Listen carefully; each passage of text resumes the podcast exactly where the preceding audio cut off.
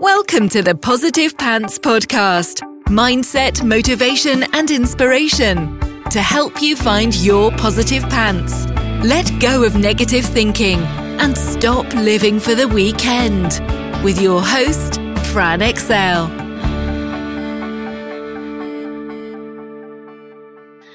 Welcome to the show. As always, I'm Fran Excel, mindset coach, helping you find your very own pair of positive pants so you can get out of your own way and live a life that you love. So, today I'm going to be talking about how to combat imposter syndrome. Do you ever had that feeling of being found out? Like, um, despite all your accomplishments, at any point, someone's going to call you out and reveal you as a big old fake who has no idea what they're doing the kind of feeling of like who am i to do this gremlin? Just niggling away. So that feeling of of not being good enough it just gets louder and louder and louder. So why even bother trying to show up right? Ever felt like that? Yeah me too. Along with most of the population. About 70% to be fair. That is the joy of imposter syndrome. So so what is imposter syndrome so the term imposter syndrome actually came from some research that was done by two clinical psychologists back in the 70s. Um, it was a study primarily of high achieving women, funnily enough, as they thought that they were the only sufferers. But more recently, studies have, have shown that it, it affects men and women pretty equally. Women were just that much better at talking about it back then. Back then, men were sort of very proud and wouldn't wouldn't ever admit to these things. And you'll find out a little bit more about that in a moment. But Harvard uh, Business Review states that imposter syndrome can be defined as a collection of feelings of inadequacy that persist despite evident success. Imposters suffer from chronic self doubt a sense of intellectual fraudulence that override any feelings of success or external proof of their competence. Okay, so what's actually going on? The bottom line is that fear is activating um, the, the amygdala, the fear center in your brain, which causes the fight or flight mode, which we've talked about before. It causes that to kick in. So instead of preparing for the saber-toothed tigers and bears, you then start pumping the stress hormones, cortisol and adrenaline all over your body. So it doesn't feel good at all. And it's really bad for your health in long in the long run. I'll do a whole other episode of stress on stress soon because it's really important. There's some things about stress that you need to know. But what does imposter syndrome actually cause? Bottom line, fear Okay, fear of being caught out, fear of failure, low self worth. But what this does is this can lead to perfectionism. So think about this in, in terms of your career, your family life, think about it in terms of your business, whichever way, whichever thing that you're you're working through at the moment. So it can lead to perfectionism, which leads to overworking to make sure you don't get found out, which of course can then lead to burnout, a perpetual state of anxiety, stress, feelings of shame, and even depression. In short, it will hold you back if you don't work through it. It absolutely will. This is actually what made me quit my first business. So a lot of you know I actually had my, my first dream. I, am a trained silversmith as well. Um, my first business was actually starting to create and sell my jewelry. And I quit because of imposter syndrome. And I don't want that to happen to any of you because it doesn't have to, because it absolutely is completely manageable. Again, it's, it's all about that awareness. But it's going to keep you stuck. Think about it. If you feel like a fraud, you're not going to put yourself out there. You're not going to put yourself forward for that speaking gig that could propel your business forward, that article that you're the perfect person to write, that huge opportunity that could absolutely propel your business forward is going to keep you stuck and make everything you do feel that much harder. So it's pretty important we nip it in the bud, right? so what can you do about imposter syndrome? Lots. First thing and the biggest thing is please talk about it. The main reason it often goes unnoticed is that people struggling with imposter syndrome feel like they're keeping a dirty little secret. All right, when you realize everyone has these thoughts at some point, it's what I call an inevitable entrepreneurial mindset gremlin. It's an, an inevitable mindset gremlin in general. It's a lot stronger in entrepreneurs, especially when you're out there on your own and you don't have that external validation all the time. But in your career, in your family life, this will come up all the time. But when you realize that everybody else has those thoughts at some point, you can really feel a weight lift from your shoulders. You're not alone anymore. And you can also help other people breathe that same sigh of relief in the process when they realize that they're not alone. Okay, so a couple of great ways to make sure you're talking to someone who will really get it and have the tools to go through it is obviously to get a coach or a mentor who will provide a completely non-judgmental space for you to share will understand what's going on will be able to help you get through it so much more quickly and will help you understand what's going on in your own head and realize how untrue it is what you're saying to yourself.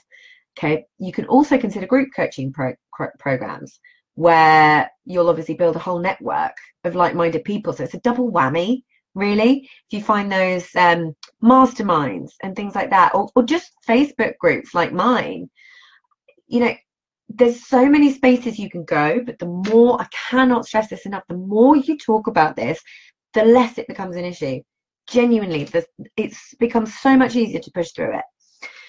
So what's the next thing you can do? Find the evidence.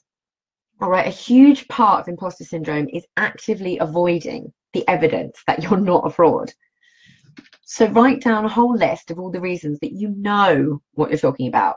All the training you've done, the hours of reading, the life experience, the qualifications you've got, books you've read, time spent training online, anything you can think of. Nothing is silly.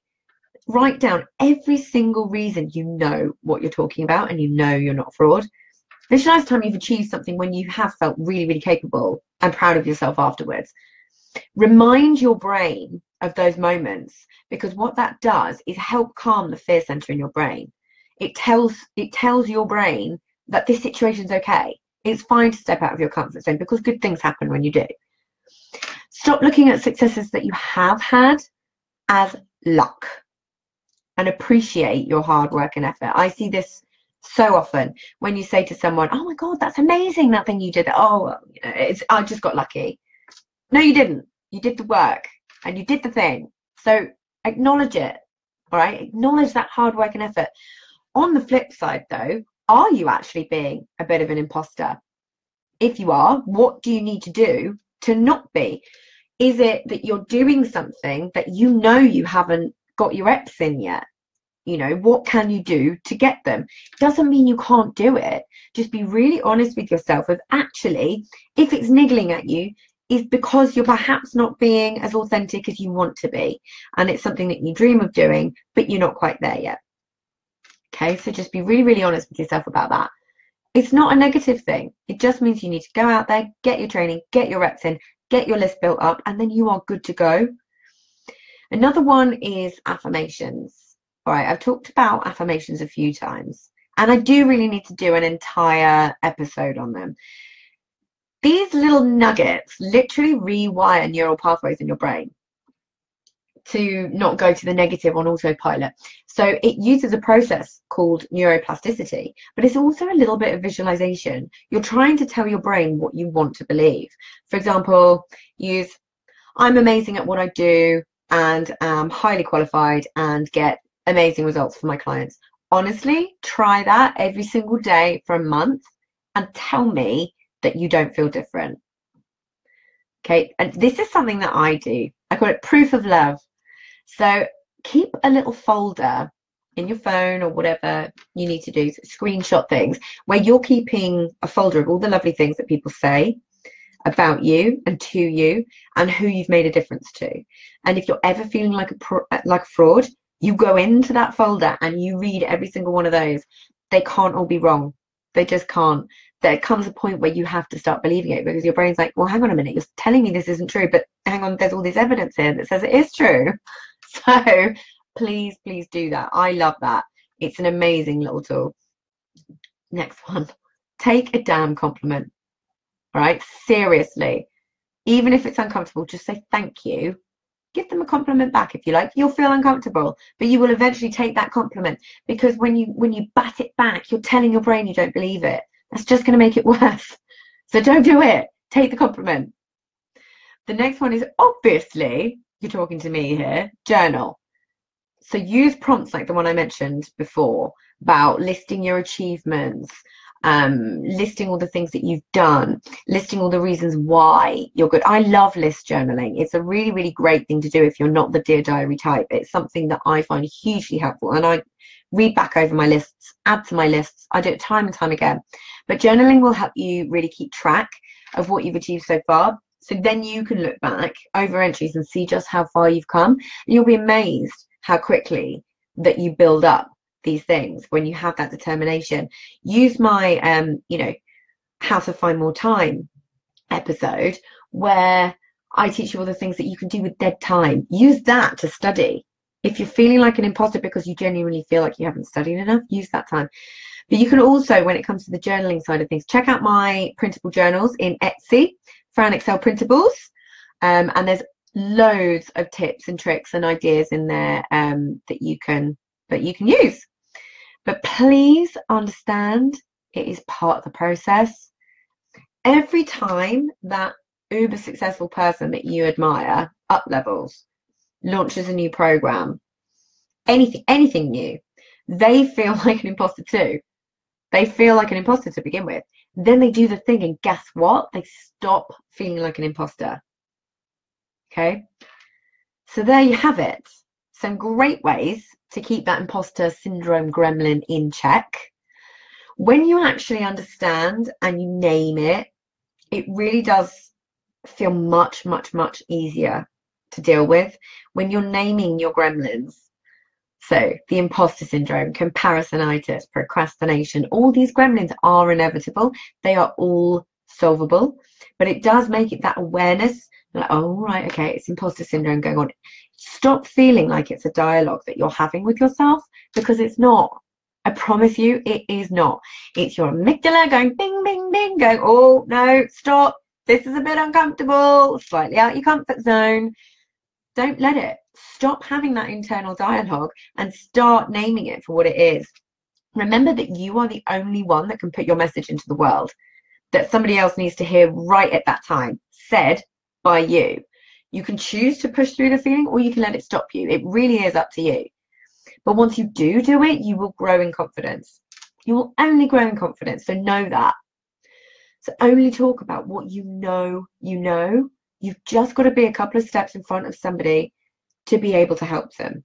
You don't have to know everything. We will never know everything. The reality is there will always be someone who knows more than you, but there will also always be people who know less. So talk to them. Yeah, does that all make sense? There's so much that you can do, and it is just a part of the process. And all those feelings of who am I? Who do I think I am to do this? Is all those little self doubts creeping in. It's your brain going crazy, and you can push through it, and that is your choice. So I hope that was really, really helpful.